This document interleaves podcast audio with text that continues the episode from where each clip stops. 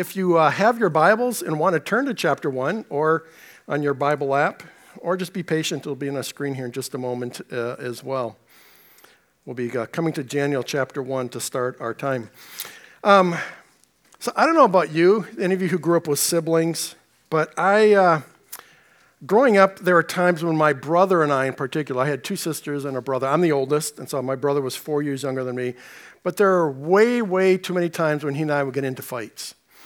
And um, inevitably, one of our parents would step in, you know, break it up and try and figure out what happened and make peace.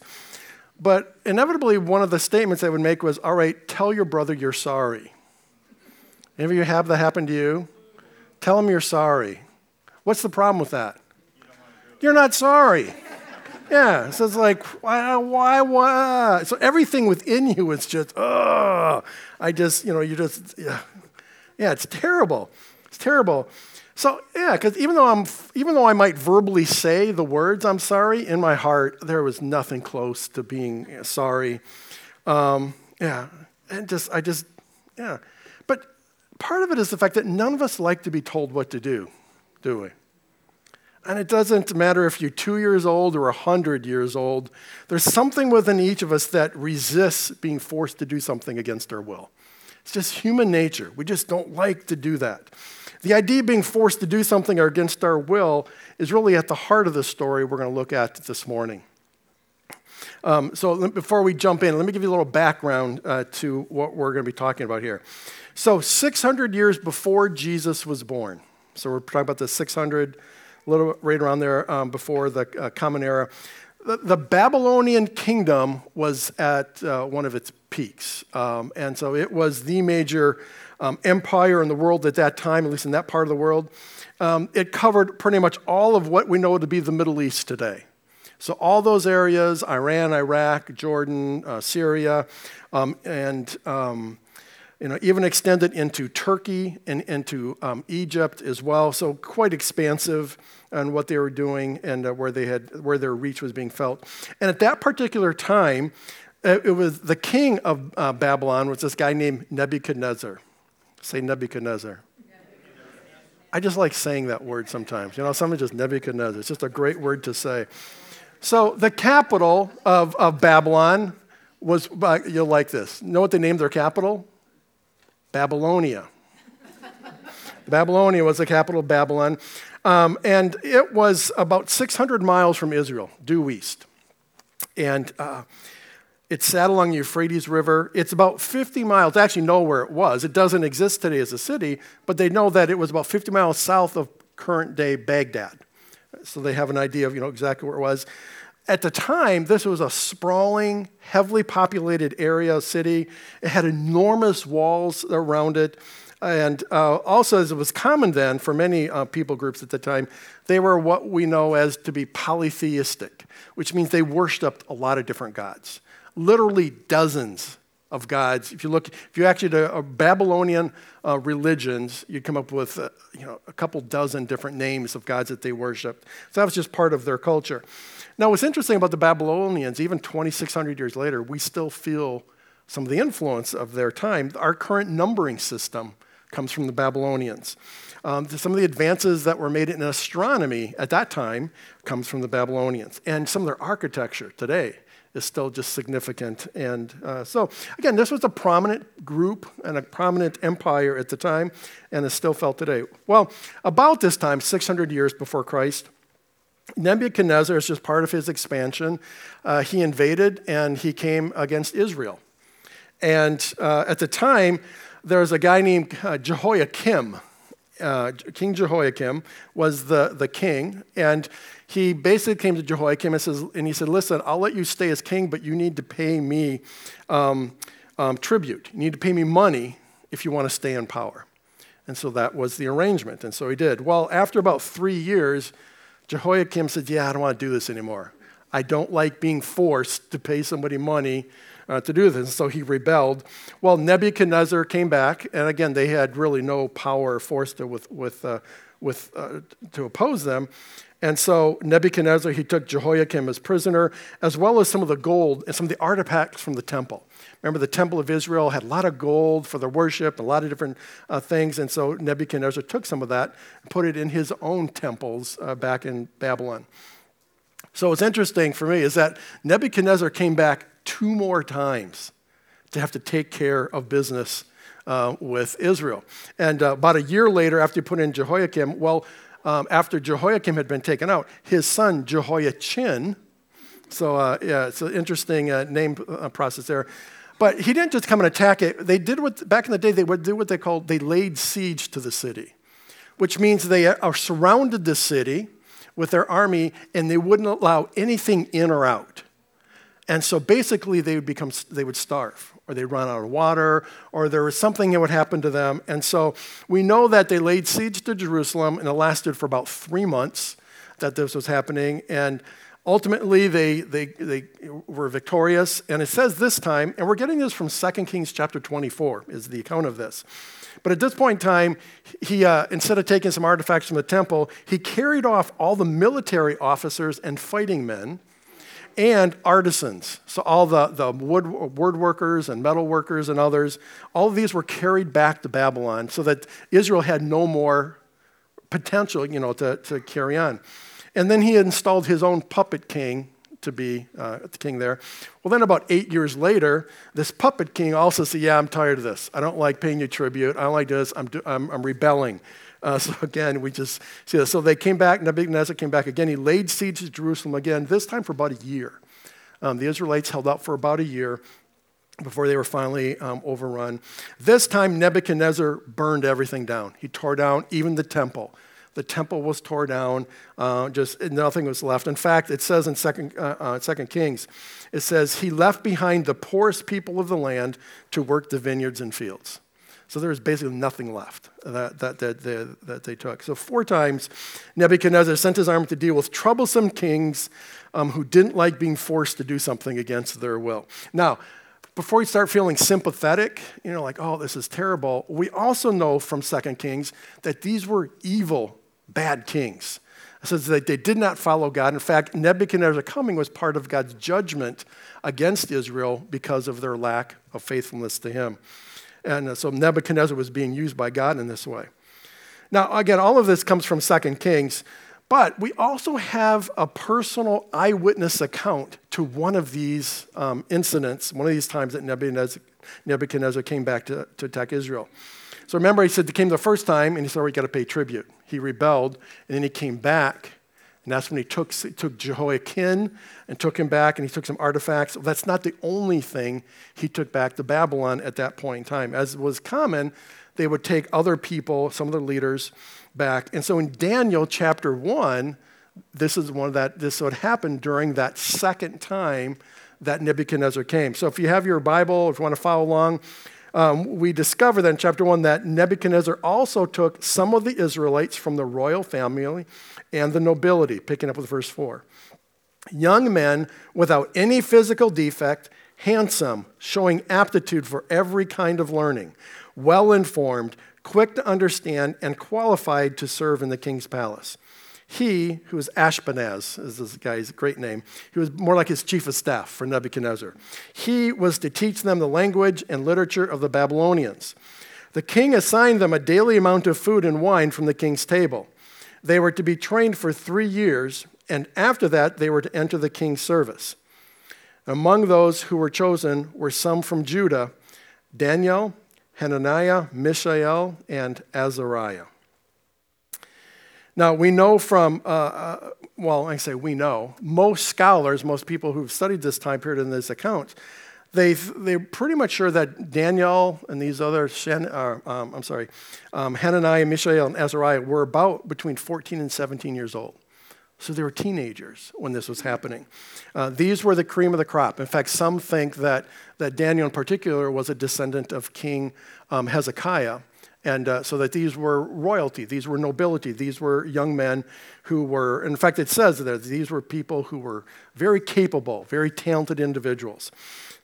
we also know, just because of the geography, that it was probably a two to four month journey to go back from, to be carried away from Israel back to Babylon.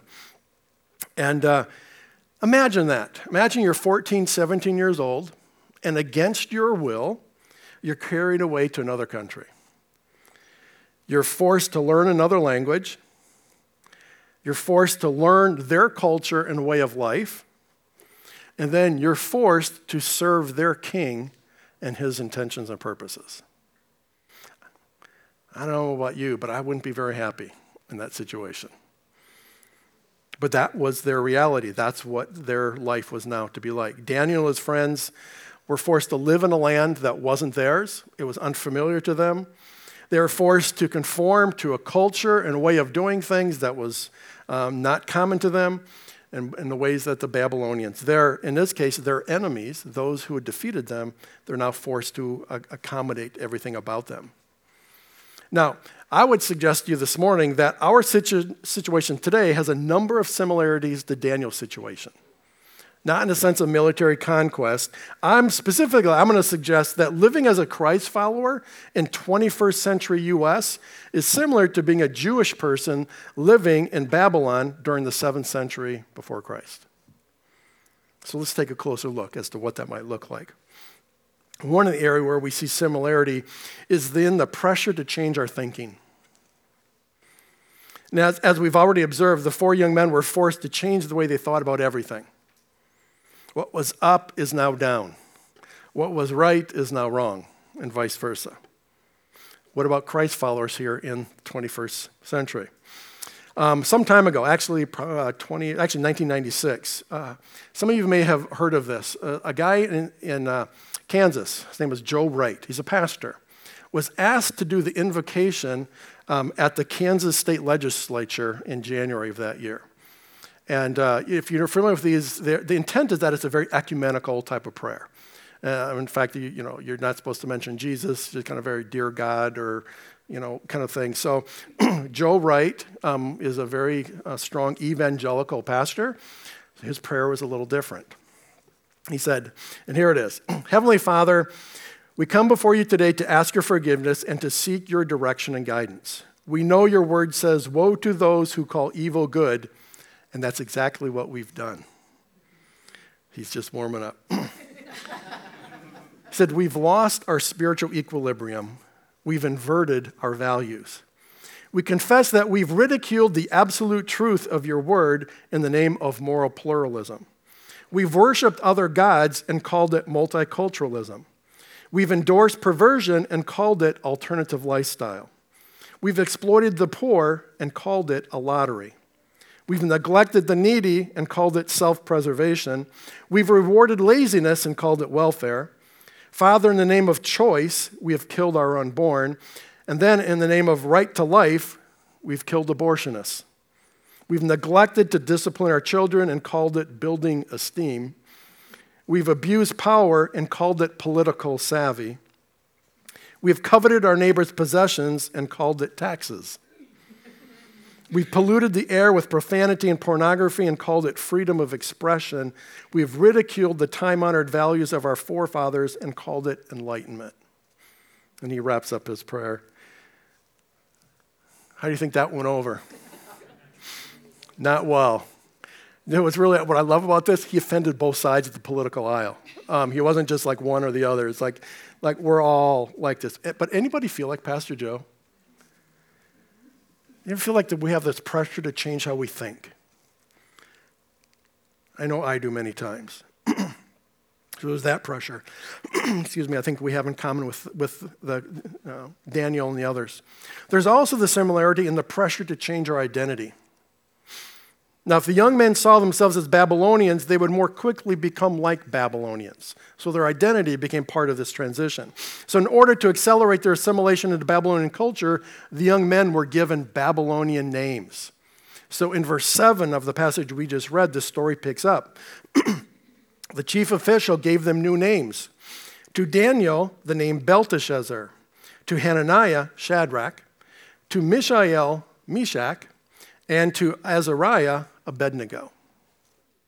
That's how probably you more like, who are these Mishael, no, Shadrach, Meshach, and Abednego is how we know them. it's their Babylonian names. Now, this was intentional on the part of the Babylonians. Nebuchadnezzar wanted Daniel and his friends to conform, and a name change was one step towards that. Now, what's interesting is years later that the, the queen of Babylon, she still referred to Daniel by his Hebrew name, Daniel. Um, in fact, in, in, Daniel chapter 5, a few chapters later, uh, the, it says that she, recalled, she spoke of him as Daniel, whom the king called Belteshazzar. So she knew that this was that, but she still referred to him by his Hebrew name. now, I don't know today that any of us have been pressured to change our name. Um, however, I think all of us have been pressured to change our identity. And I'm not talking about this current craze of gender identity. I'm talking about our identity, first and foremost, should be that of a Christ follower. If somebody asks you to introduce yourself, tell us a little bit about yourself, how would you do that? What does that sound like? What do you say? I think typically it's, you know, I'm Sam, I'm this old. So we, we identify all these other characteristics. And I may, depending upon the context, identify myself as a Christ follower. The honest thing is, that should be first. I mean, Paul talks about that often in his letters. He says there's no more, there's no male or female, there's no Jew or Gentile, there's this, we're all in Christ. That should be our number one identity. what does it mean to be a woman of God? What does it mean to be a man of God these days? How are we to parent our kids in a way that honors God? We certainly don't find any cues within society at large this day, do we? No. Now, there's also the pressure to change our worship. now, what's interesting, and you may not know this just from reading the passage, but each of the names um, that were given to, to Daniel, Shadrach, or Daniel, uh, the other three. I always forget their Hebrew names because I know them as Shadrach, Meshach, and Abednego. But each of them ha- carries meaning associated with a Babylonian god. So Daniel, where, uh, if you just the Hebrew name, it means God is my judge. Belteshazzar, which was a name given to him, means Bel is my protector. Bel was one of the Babylonian gods. All right? Hananiah, which means my God is gracious, was given the name Shadrach, which means com- uh, the command of Aku, which is a Sumerian moon god. Mishael, which, which means who is, who is what God is, was given the name Meshach, which means who is what Aku is. And then Azariah, which means Yahweh has helped, was given the name Abednego, which means servant of Nebo, which is again another one of the Babylonian gods. Imagine that. so, not only were you given a new name, it was an, a name to insult your faith. It was a name to remind you of who was in charge and who was in power. The Babylonian names ridiculed the faith of the young men. And every time they called it, it reminded them of what the Babylonians thought about them and their God. Seems familiar? Now, it's hard to find any reference to a Christian that isn't loaded with judgment and condescension these days. We're constantly told our faith is unnecessary at best, or it's a hateful evil at worst. So there's that pressure that I think we share. Lastly, there's also the pressure to change our way of living. There's uh, something new I just read about, actually, uh, just over the weekend. Um, it's called quiet quitting. Have you heard of it? Okay. So essentially is, you know, that you don't just actually quit your job, but you do just enough to keep it. And so you, are not invested in it, you just, you kind of give up, but you don't do it enough to get you fired. Um, but it's also, it's, it's not just with work, but it's also applies to any relationship. You just do enough to, you don't get fired or you don't just doesn't end. You stop investing in it. And essentially, that relationship or that uh, work environment, um, if left on that way, it dies of malnutrition because there's no more investment in it. There is nothing about that that's Christ like. Nothing about that that is Christ like. So there's this pressure to change our way of living and how we do what we do. you know what I find fascinating about this whole story about these four young men? is that uh, they never tried to escape and go back to Israel. Does that seem odd, interesting to you? That just, they didn't, I realize it's a long way away, but I mean, man, why? You'd think that that would be part of what they did. But even so, they didn't just willingly conform to the Babylonian way of life. Now, after their names were changed and they were allotted king's food, the story continues in verse 8. But Daniel resolved not to defy himself with the royal food and wine, and he asked the chief official for permission not to defile himself that way. Now, there's lots of speculation as to what Daniel thought was wrong with the food. We're not told as to what specifically was wrong with it. We, however, the word defile there is used. Okay, so that does tell us that it wasn't just because of health. And he wasn't like, you know, like, dude, I'm a, I'm a vegetarian. I can't, you know. You know, so he wasn't concerned about that. There was something there that he thought was right or wrong as it related to his relationship with God. That we know is clear. We don't know exactly what it was, but that was at the heart of it. Now, the official, Ashpenaz, he was skeptical. Because again, he had been charged to make sure these guys learn what they need to learn, make sure they're strong and healthy. So if if they look like, hey, they're not doing well, they're sick or they're weak or they're just that's going to come back on him because he's not doing his job. So he, you know, as out of self-preservation, he says, "Yeah, we that's just not going to work, Daniel. You got to eat what the king, you know, king has given you." Daniel, to his credit, he said, "Let's try it for ten days." Let's try it for 10 days. And the Bible tells us then in verse 9, it says, At the end of 10 days, they looked healthier and better nourished than any of the young men who ate the royal food. So Ashpenaz comes back and says, Okay, we'll make it permanent. All right? And so he took away the king's food and he gave them vegetables, it says, and other things to eat that were acceptable. Then we read on at the end of three years, the chief official presented them to Nebuchadnezzar. So they'd gone through this training time. They get three years of training and preparation. They're now presented to Nebuchadnezzar the king talked with them, and he found none equal to Daniel, Hananiah, Mishael, and Azariah. So they entered the king's service. In every matter of wisdom and understanding about which the king questioned them, he found them ten times better than all the magicians and enchanters in his whole kingdom. I love a good ending. Even while living in a world that was directly opposed to them and their faith, Daniel, Hananiah, Mishael, and Azariah found a way to remain faithful to God. I believe the same is possible for us today as well. And when we do, when we choose to honor God and not go the way of the world, I believe God gives us insight and understanding to live effectively. While your circumstances might be different than Daniel's, I believe God honors faithfulness. God is pleased when we aren't willing to compromise our faith. Now, put it another way, I think it's always a good thing to do the right thing. And when we honor God and not go the way of the world, we also find that God grants us favor with people. Notice that the four young men did not get angry and rebellious in their stand for God. They didn't say, We're going on a hunger strike. They didn't just get an attitude. They, they graciously offered an alternative in a trial period. Man, there's so much wisdom in that approach. So much wisdom. You don't just oppose somebody, say, hey, can we try something different? There's an alternative, and can we just see how it works and see if that will, will happen? Now, that wouldn't have happened had they behaved as someone who was hurt and angry. You know, if they just were rebellious and they said, I'm not going to do it, there's no way this story has the same ending. Very different ending. Daniel was resolved in his heart, but he was gracious in his approach with the official.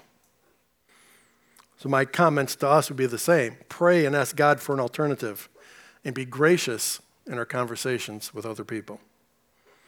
Lastly, when we choose to honor Him, God positions us to be a people of influence.